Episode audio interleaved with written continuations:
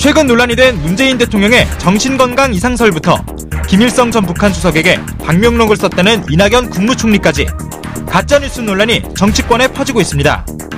이낙연 총리는 가짜뉴스는 표현의 자유 뒤에 숨은 사회 공적이라고 밝히며 강력 대응을 시사했고 검경과 방통위가 가짜뉴스 매체에 대해 제재 조치를 취하기로 하는 등 정부의 대책 움직임이 시작됐습니다. 한편 보수 눈기긴 전원책 변호사가 자유한국당 조직강화 특별위원회 위원으로 내정됐습니다. 한국당 지도부가 전 변호사를 비롯한 외부 인사들에게 전례 없는 권한을 주겠다고 공언하면서 당내의 긴장감이 커지고 있습니다. 정치권의 뜨거운 이슈 희자매에서 다뤄봅니다. 이슈파이터 2부 이어가겠습니다. 하늘이 열린 날, 개천절이죠.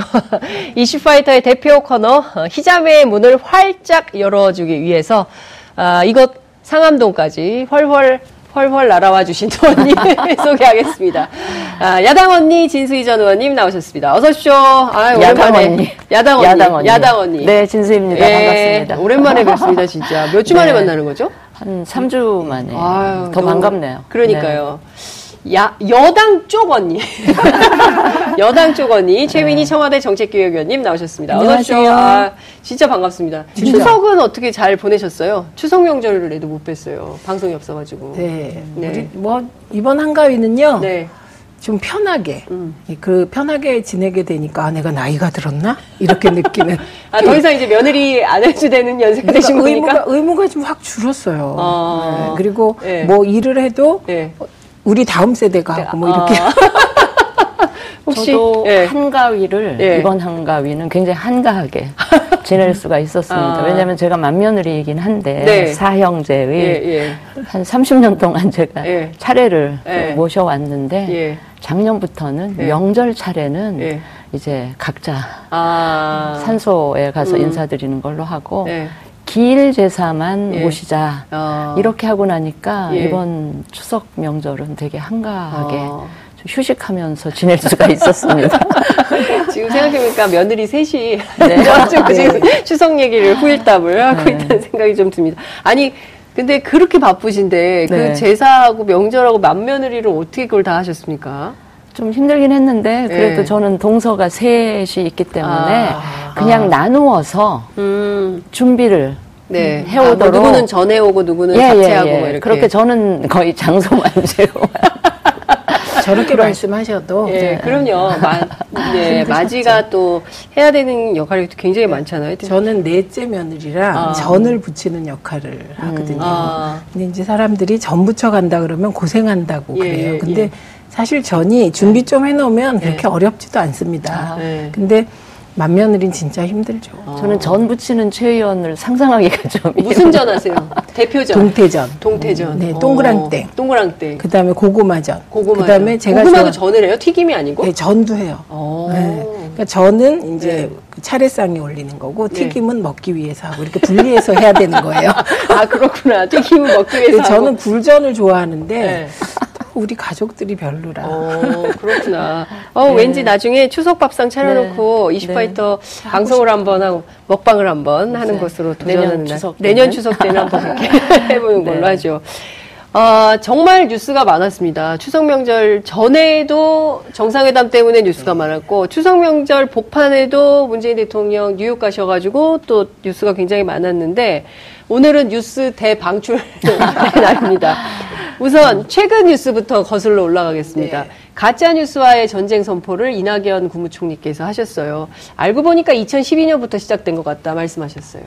예, 그렇습니다. 음. 그리고 저는 2012년 총선 때 네. 이상한 일을 겪었어요. 두 개인데 음. 하나는 제가 동성애를 지지하고 네. 뿐만 아니라 동성애일 수도 있다는 그 네. 가짜 뉴스가 확 퍼졌었어요. 우리 예. 지역구에. 그리고 예. 어, 대형 교회를 중심으로 우리 동네에 어떤 저, 저를 지칭해서 음. 이름만 얘기를 안 하고 음. 어떤 분은 이름도 얘기했다고 합니다. 음. 어, 대형 교회에서 이렇게 동성애자가 동성애 지지자가 우리나라에 나, 우리 마을에 나타났다 이런 식으로 해서 제가 선거운동 하는데. 네, 선거운동 하는데 네. 진짜 동성애 지지하냐, 혹시 어. 동성애냐 이렇게 묻는 분이 어느 날부터 많아진 걸 경험했고요. 동성애를 지지하는 문제하고 당신이 동성애자냐라고 묻는 거는 또 다른 문제인데. 네, 그러니까 그렇죠? 원래 동성애를 지지한다고 어, 좀 힘 있는 음. 그 오피니언 리더가 얘기하면 거기서 각종 파생돼서 또 가짜 뉴스가 플러스 알파로 나오는 게 생리잖아요. 네. 그리고 또 하나는 우리 딸이 고1이었는데 네. 우리 딸 학교에서 우리 딸 때문에 시험을 폐지했다, 뭐 시험을 안 보게 됐다 이런 가짜 뉴스가 또 돌았습니다. 근데 선거할 때는 정말 그런 일이 많을 것 같아요. 네, 네, 맞습니다. 네, 그런데 어, 저는 이제 처음 출마하니까. 근데 너무 황당한데 어떻게 대응해요 그러면 그런 건? 그 아니라고 하고 네. 해명을 합니다. 근데 네. 이게 가짜 뉴스라는 게 한 번 프레임이 설정되면 그 프레임 아니, 무슨 소리야 그렇다던데 그게 그렇죠. 맞아 뭐 이렇게 되는 거잖아요. 반박하면 할수록 그 네. 프레임이 굳어지는 특성이 아. 있는 겁니다. 음. 그래서 2012년 총선을 치르면서 네. 특히 동성애 관련하여서는 저희 지역구뿐만 아니라 네. 진선미 의원 굉장히 심하게 네, 당했고요. 네. 그 다음에 몇몇 의원 지역구에서 특별히 심하게 음. 그런 일이 벌어졌죠. 진선미 장관의 경우에는 이번에 인사청문회 때도 또 그게 논란이 됐었잖아요. 근데 이게 의외로 이 문제를 종식시켜 주신 분이 계세요. 누구예요? 방기문 전 총장이요. 어. 방기문 총장께서 예. 동성애 혼인 예. 지지하, 예. 지지하셨잖아요. 예. 그 이후로는 예. 이제 그런 얘기가 나오면 요즘은 어, 방기문 전 총장도 지지한 일이다. 음. 그러면 반박을 안 하시더라고요. 근데 이제 비단 이게 성소수자 문제가 아니라 난민 문제, 여성 문제, 그리고 이제 정치인들에 대해서도 어, 특히 문재인 대통령이나 노회찬 전 원내대표의 경우에도 전혀 사실이 아닌 내용이 무차별적으로 확산되는 문제는 사실은 어, 정치하시는 입장에서는 여야가 없을 것 같아요. 피해도 입으신 적 있으신가요, 선거 때? 저도 선거할 때 예. 피해 예. 입었었죠. 그래서 뭐 눈물로 어. 유세장에서 어떤 호소도 했었는데 아니면? 아니 그거는 아니고요. 예. 예. 제가 이제 그 제 지역에 말하자면 그 다, 지금 기준으로 하면 낙하산으로 간 거였어요. 그 지역에 살고 있지 음. 않은 상태에서 이제 아. 출, 출마를 위해서 갔고 예. 전세를 음. 보통 2년 계약으로 전세 음. 집도 구하고 이제 유세를 시작하고 다니는데 네. 어, 모 기자가 예. 기사를 그렇게 쓴 거예요. 음. 제가 6개월 한시 전세고 여전히 집은 강남에 있고 저는 강남에 네. 집이 그때는 아예 강남이고 어디고 집을 소유하고 있지 않았던 상태인데 예. 강남에 여전히 집을 두고 여기는 음. 6개월만 전세를 아, 얻었다는 식으로 기사까지 선거 뛰러 온 거다. 네네네. 뭐 네. 그래서 예. 떴다방처럼 어. 선거 안 되면 갈 거고 예. 되면 이제 뭘 하려고 네. 그러는데 이렇게 기사가 났길래 제가 유세하다가 네. 울 일은 아닌데 제가 또 약간 감정적 으로 네. 너무 억울하고 약오르고 네. 하기 때문에 그 사실이 아니라는 걸 얘기하면서 뭐 하여튼 그래서 전, 전세 예, 계약서까지 막 아, 이렇게 울었어. 그래서 떨어졌나 봐요. 울었어야 되는데. 어, 황당해서 눈물이 네. 안 나죠. 네. 그렇죠. 너무 기가 막히면 어, 황당해서 눈물이 안 나죠. 만났어야 되는데 너무 안타깝다. 이제는 그런 전술을 딱 네. 익혀가지고 또 가셔야 될 것 같습니다. 그랬는데 네. 어제 오늘 이제 총리께서 네. 이 말씀을 하시면서 이제 이게 굉장히 이제 음. 커다란 공식적인 예. 이슈. 그래서 예. 아마 이거는 제도적으로 이제 접근을 하고 국회 예. 차원에 이제 입법도 예. 되고 하긴 할 것 같은데 예. 사실은 가짜 뉴스라는 이 뭐라 그럴까 포장지로 음. 이야기가 되기 시작한 건 비교적 최근의 일이고 그 이전에도 특히 정치권 우리가 선거 네. 때 경험들을 지금 이야기를 했지만 음. 선거 때 왜 그 사실이 아닌 얘기 흑색 선전 그렇죠. 거짓말을 네, 이제 허위 사실로 허위 사실이 유포되는 경우는 이제 왕왕 있었는데 이제 우리 SNS 음. 가 보편화되고 다 지금 스마트폰으로 모든 세계에서 네. 일어나는 모든 실시간 뉴스를 접하게 되는 이런 막 정보와 뉴스의 범람 속에서 예. 이 가짜 뉴스가 같이 끼어서 예. 확산이 되면서 음. 이제 나타나는 음. 피, 개인적인 피해, 사회적인 데미지 이런 게 워낙에 음. 이제 심각한 수준에까지 그렇죠. 이르렀는데 이제 총리께서 음. 직접 음. 그걸 경험하시다 보니까 그 문제의식을 굉장히 중요해요. 강하게 느낀 것 같아요. 민주당의 가짜뉴스 대책단을 꾸려서 제가 책임을 지고 네. 이런저런 걸 네. 했습니다. 가짜뉴스의 최대 피해자는 문재인 대통령이세요. 음. 정말 입에 담을 수 없는 음. 그나마 뭐 음, 문재인 대통령이 엄청난 금괴를 소유하고 있다. 이런 건 행복한 가짜 뉴스고 사실이라면 사실도 아니잖아요. 아니죠 물론. 네. 근데 입에 담을 수 없는 가짜 뉴스의 피해자인데 이게 역시 경험하는 게 중요해요. 이낙연 총리의 경우 하노이 가서 네. 예, 호치민 주석 이렇게 쓴 네. 거를 쓴 김일성 것이 김일성 주석으로 바뀌어서 지금 온갖 가짜 뉴스가 나돌고 경험하다 보니까 맞아요. 이게 굉장히 피부에 와 닿으면서 큰 일이구나. 네. 그러면서 이제 총리뿐만 아니라 다른 사람도 당해도 큰일이구나가 비로소 이제 네. 역지사지가 되면서 음. 이제 이게 큰 문제가 됐는데 음. 사실은 조금 늦은 감이 있죠. 음. 왜냐하면 가짜 뉴스에 자꾸 중독되다 보면 네. 진짜 뉴스와 가짜 뉴스를 구별하기가 그러니까 어려워지고 그러니까 저도 그랬거든요. 예. 저도 어, A에 대해서 막 가짜 뉴스를 많이 듣다 음. 보면 진짜 그게 머리에 들어와서 그 다음에 누, 예, 누군가 사실을 얘기해 줘도 네. 제가 오히려 상대방을 설득하는 경험도 어. 했거든요. 그러니까 굉장히 심각한 건데 이게 옛날에는 가짜 뉴스라기보다 기성 언론들의 오보 그쵸. 뭐 실수일 수도 있고 뭐 의도된 의도. 왜곡일 수도 있고 있었지만 그런 게 아니라 최근에는 유튜브를 기반으로 해서 음. 아예 사실이 아닌 내용을 막 확산시키고 그래서 그 유튜브의 내용을 또 기성 언론들이 방송에서 팩트 체킹을 또 하고 뭐 이런 세상이 돼버린 거예요. 그리고 더 나아가서 최근 한겨레 연속 보도를 보면 어, 박근혜 정부 시절에 국정원에 43억 원이나 되는 예산을 받아서 우파 청년 양성을 하려고 했었다라는 내용까지 이제 확인이 된 거거든요. 그러니까 어찌 보자면 국민들로 보면 야 내가 그냥 그 가만히 있어 봐 오늘도 내가 카톡으로 뭔가를 받았는데 이게 가짜 뉴스인가? 진짜 뉴스인가? 이렇게 헷갈리시는 그러니까. 분들이 있으실 것 같아요. 유튜브 이거 눌러봤어 했더니 이게 진짜인 줄 알았더니 그게 아니란 말이야? 이런 담, 황당함도 있고 그러실 것 같아요. 음, 근데 이번 한겨레 보도가 충격적인 건 네. 알바를 시켰다는 거잖아요. 그렇죠. 그리고 그 알바의 액수가 구체적으로 나왔어요. 80만 원 예. 교육기간 그렇죠. 중에 소위 연수기간인가 예. 봐요. 그 다음에 어, 일을 할 땐 120여만 원 예. 이렇게 이제 액수가 적시됐는데 어, 그, 그 기사 중에 제가 느낀 가장 큰 문제점은 가짜 뉴스를 주로 이제 보시는 분들은 5, 60대 이상, 그죠? 네. 주로 60대 이상. 어, 20대들도 많았어요. 예, 그런데 음. 그 20대 음. 중에 네. 어, 이게 특정 종교하고 연결되어서 음. 80만 원, 120여만 원을 받으면서 가짜 뉴스를 음. 퍼나르고 이렇게 하다 보면 젊은 세대가 의외로 가짜 뉴스에 노출되고 그리고 그 가짜 뉴스의 전사가 되고 스스로 이렇게 되면 우리 사회에 좀 독특한 청년 문화, 좀 왜곡된 문화가 생기겠구나. 그래서 우리가 왜 KK 단이나 막 이런 네. 거 보면 전혀 아닌 것 같은 젊은이가 KK 단이잖아요. 미국에서 보면.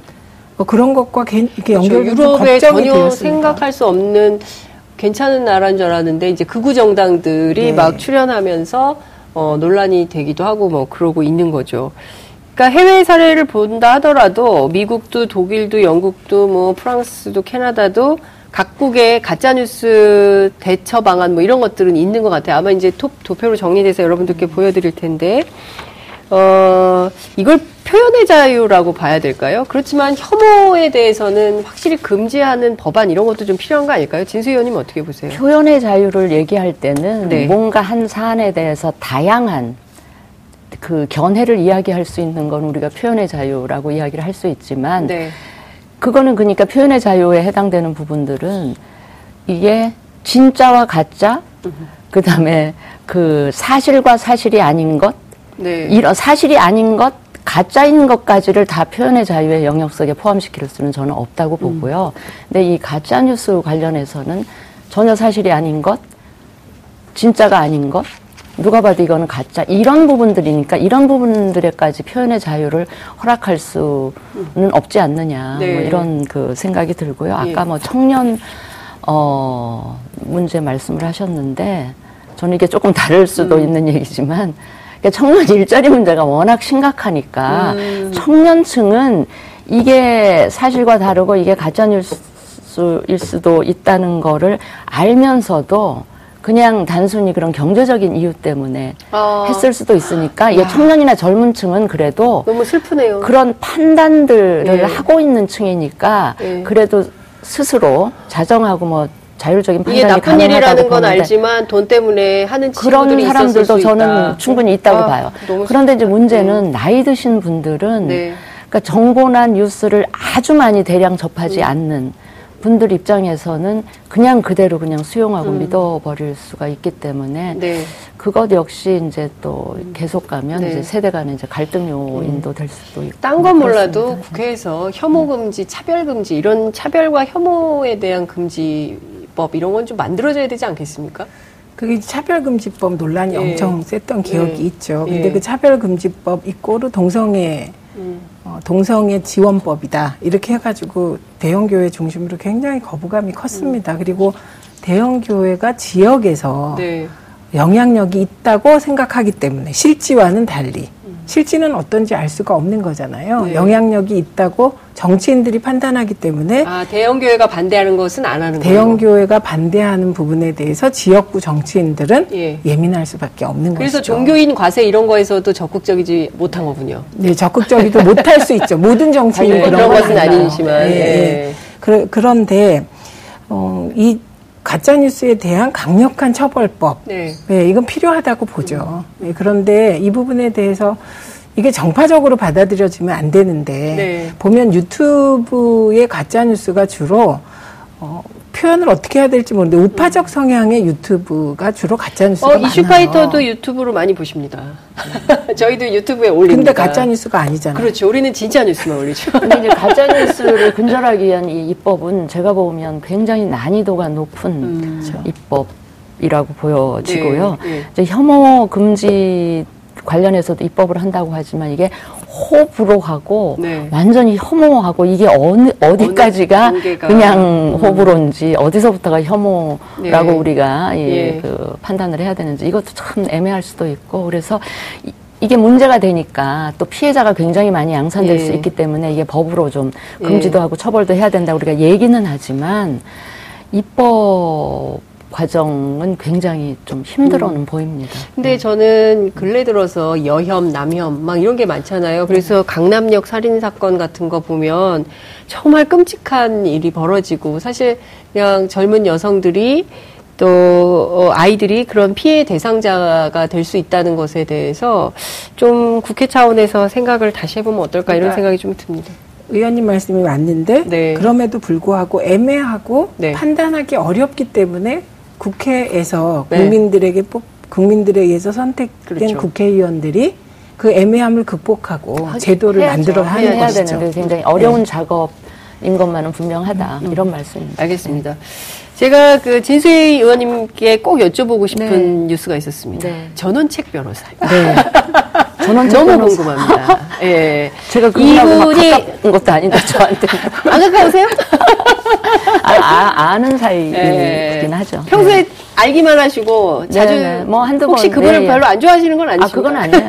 뭐 재밌으시잖아요. 네, 재밌으신 분인데 네. 어, 이분이 이제 자유한국당 비대위 안에 조강특위 위원이 됐는데 그 위원장급 위원이라는 소문이 파다합니다. 예. 그러신 것 같아요. 네. 이분이 뭐 오늘 재밌는 얘기를 했는데 음. 나는 백정이 아니다.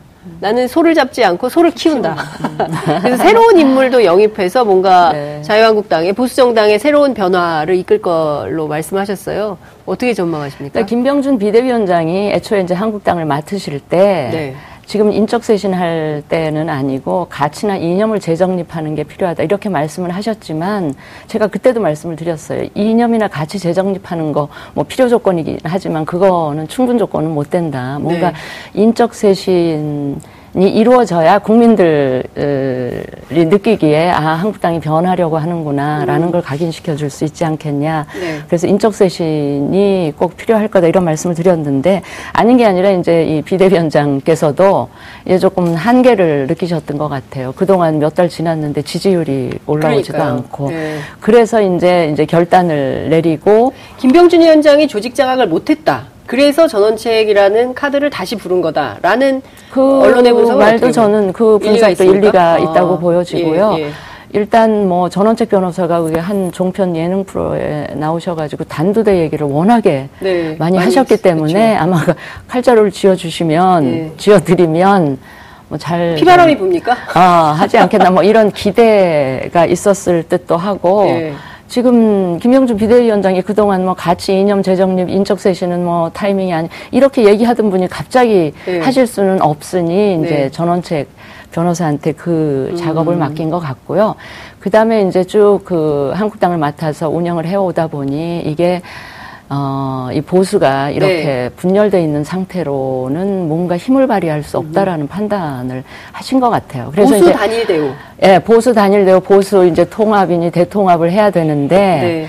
통합을 위한 통합을 해가지고는 국민들한테 명분이 없지 않습니까? 음. 그러니까 이 통합을 견인하기 위해서 일단 인적 쇄신을 어, 필요하다는 판단을 하고 그 작업을 이제 어, 시작을 음. 하신 것 같다 네. 생각이 듭니다. 네. 최민희 의원님 어떻게 보세요?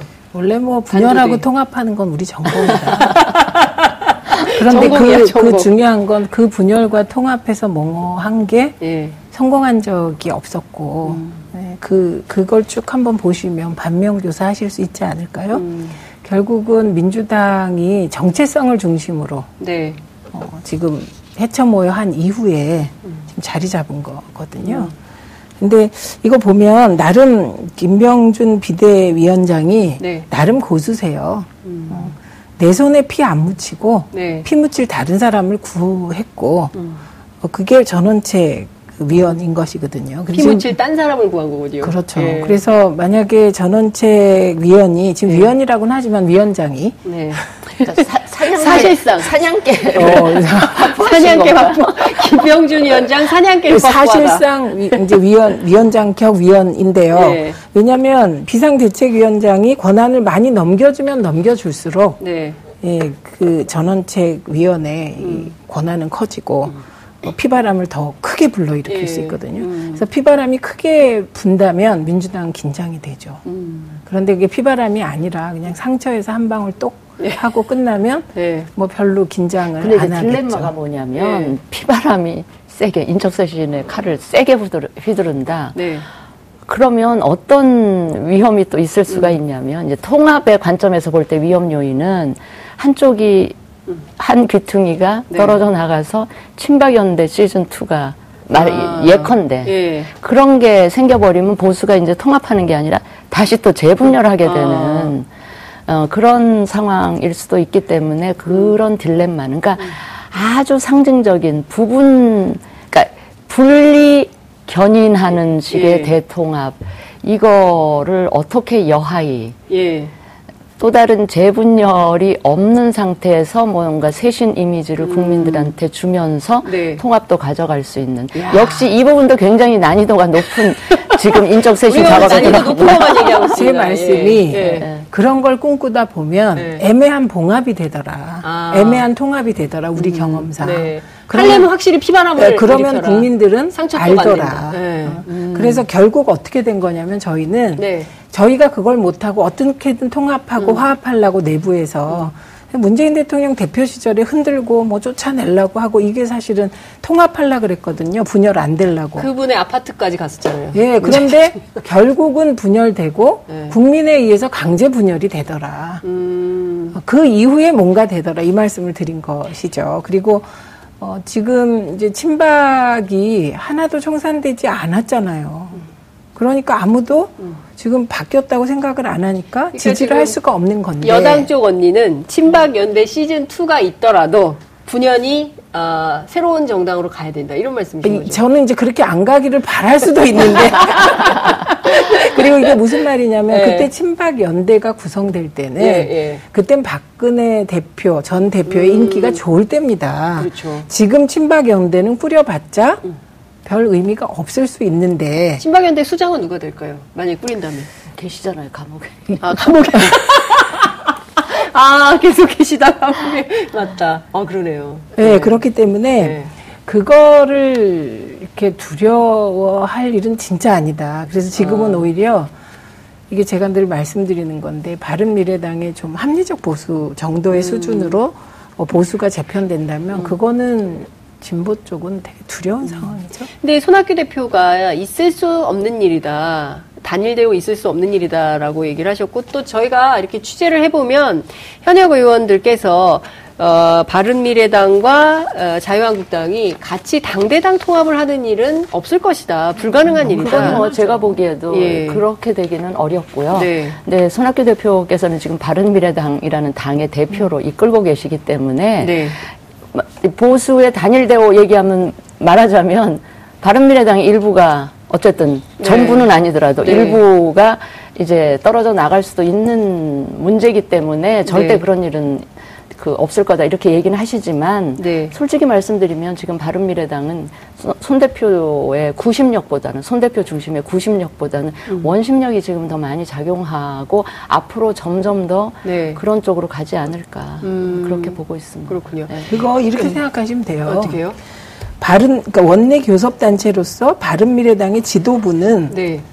어, 통합에 당대당 통합에 예. 부정적일 수밖에 없습니다. 음. 그런데 지도부를 제외한 나머지들이 어떻게 생각하냐가 중요한 아, 거죠. 그러면 그분들이 개별 입당하는 방식으로 새로운 정당에 출연도 가능할까요? 제3지대 백지신당. 그, 그 옛날에 그, 들어보던 제 민주당에서 저희가 했던 건데 백지신당. 제3지대 예, 백지신당의 예. 형식을 주장할 수밖에 없는 겁니다. 아. 당대당 통합 말할 예. 수 없는 거고 음. 개별 입당 그건 투항으로 비치기 때문에 안 되는 거고. 아, 그러면 진짜 그 백지 상태에서 새로운 깃발을 누군가 꽂자 했고 다 같이 그 새로운 당으로 모이는 방향. 그게 아마 한국당 쪽에서 이야기하는 지금 네. 당대당 통합 같은 거는 불가능할 예. 뿐더러 예. 그렇게 국민들한테 썩 뭐 명분이 있을 것 같지도 않기 때문에 통합 전당대회라는 이름으로 네.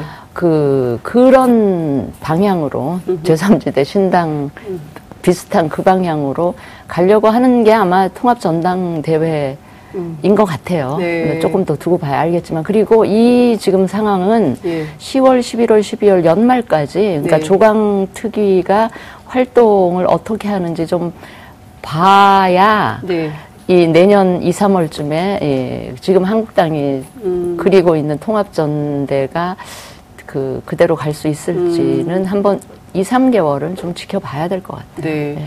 아니 근데 그 박근혜 전 대통령 감옥에 있지만 네. 어, 친박연대 시즌 2를 한다고 해서 그분이 다시 정치를 할 수는 없지 않겠습니까? 아 제가 친박연대 시즌 2라고 이야기한 거는 예. 꼭 박근혜 그러니까 친박 의원들 모임이 떨어져 나올 수도 이런 차원은 아니고요. 예. 말하자면 한국 당 내에 세신의 대상으로 아, 여겨지는 네. 일부가 떨어져 예. 나와서 뭔가 결사처리를 만들면 음. 과거 몇 년 전에 있었던 그런 또 하나의 뭔가가 만들어지면 음. 이거는 보수가 통합하는 게 아니라 다시 그 분열하는 상황이기 때문에 네. 아마 그러지 않으면서 뭔가 하나로 음. 모아지는 이런 그림을 그리고 음. 있지 않을까 싶은데 아까 이제 최 의원께서 네. 그렇게 되면 어정쩡한 봉합이 될 수도 있고 그러면 국민들이 음. 별로 그 지지를 보내지 네. 않을 거다 이렇게 말씀을 하시는데 그러니까 통합 분열 다시 재통합 이런 부분들이 성공하느냐 안 하느냐는 음. 그 정당만의 문제는 아니고요. 또 다른 이제 지금 여당 쪽이나 민주당 쪽 지금 정부 여당이 어떻게 지금 국 국정 운영을 하느냐, 국정 운영 점수가 음. 네. 국민들 사이에 어떻게 음. 매겨지느냐 하는 것도 다 상대적으로 음. 그 섞여서 이게 만들어지는 거기 때문에 네. 일방적으로 과거 지금 민주당의 네. 분열 통합 또 다시 분열 이 과정을 똑같이 겪지 않을 수도 있다. 음, 그게 아니라니까 지금 그 변수까지 다 저희가 경험한 거죠. 어. 그러니까 이게 제가 참 이게 이게 돌고 돈다고 생각하는 게. 네. 왜 자유한국당이 한때 민주당 지지율이 40%대로 떨어졌을 음. 때그 지지율을 흡수하지 못했나? 네. 왜 반사 이익은 없나? 음. 그 똑같은 기사가 네. 2008년부터 계속 나왔습니다. 음. 알겠습니다. 그러니까 아, 제가 그 말씀을 드리는 거는 지금 음. 민주당이 그 모든 과정을 거쳐서 지금 문재인 정부를 탄생을 시켰잖아요. 네. 그게 마치 문, 그 민주당만의 자력으로 여기까지 온 거는 아니고 네. 사실 지금 문재인 정부는 박근혜 국정농단 탄핵 이 상황이 에 도움을 받은 것 부분도 분명히 있잖아요. 아니, 문재인 그래서 정부 탄생까지는 그게 도움을 받은 거고 네, 네. 그 이후에 남북 관계 같은 건 사실 아주 잘하고 있는 게 있고 또 앞으로 있고. 걱정되는 게 있고 알겠습니다. 네, 그런 것이죠. 저희가 오늘 숙제가 양승태 전 대법원장하고 심재철 의원 논란까지 해야 되는데 이걸 못했어요. 아, 니 촛불 집회, 촛불 양승태 촛불 집회가 촛불 집회 20일 날도 예정이 되어 있고 지난 그, 주말에도 했는데요. 어, 지금 이재정 장관이 와서 기다리고 계시기 아, 예. 때문에 아, 이제 네. 끝내야 될 것 같습니다. 네. 평양에 잘 다녀오시기 바랍니다. 네, 내일 가시는데 예, 애청자 여러분 많이 응원해 주시고요. 최민희 의원님 또 다녀오신 다음에 뜨끈뜨끈한 평양 네. 얘기 듣도록 하겠습니다. 오늘 말씀 여기까지 듣겠습니다. 네, 고맙습니다. 감사합니다. 여러분들께서는 지금 생방송으로 진행하는 장윤선의 이슈파이터와 함께하고 계십니다. 오늘 방송 좋았나요? 방송에 대한 응원 이렇게 표현해 주세요. 다운로드하기, 댓글 달기, 구독하기, 하트 주기. 더 좋은 방송을 위해 응원해주세요. 다운로드하기, 댓글 달기, 구독하기, 하트 주기 기억하셨죠?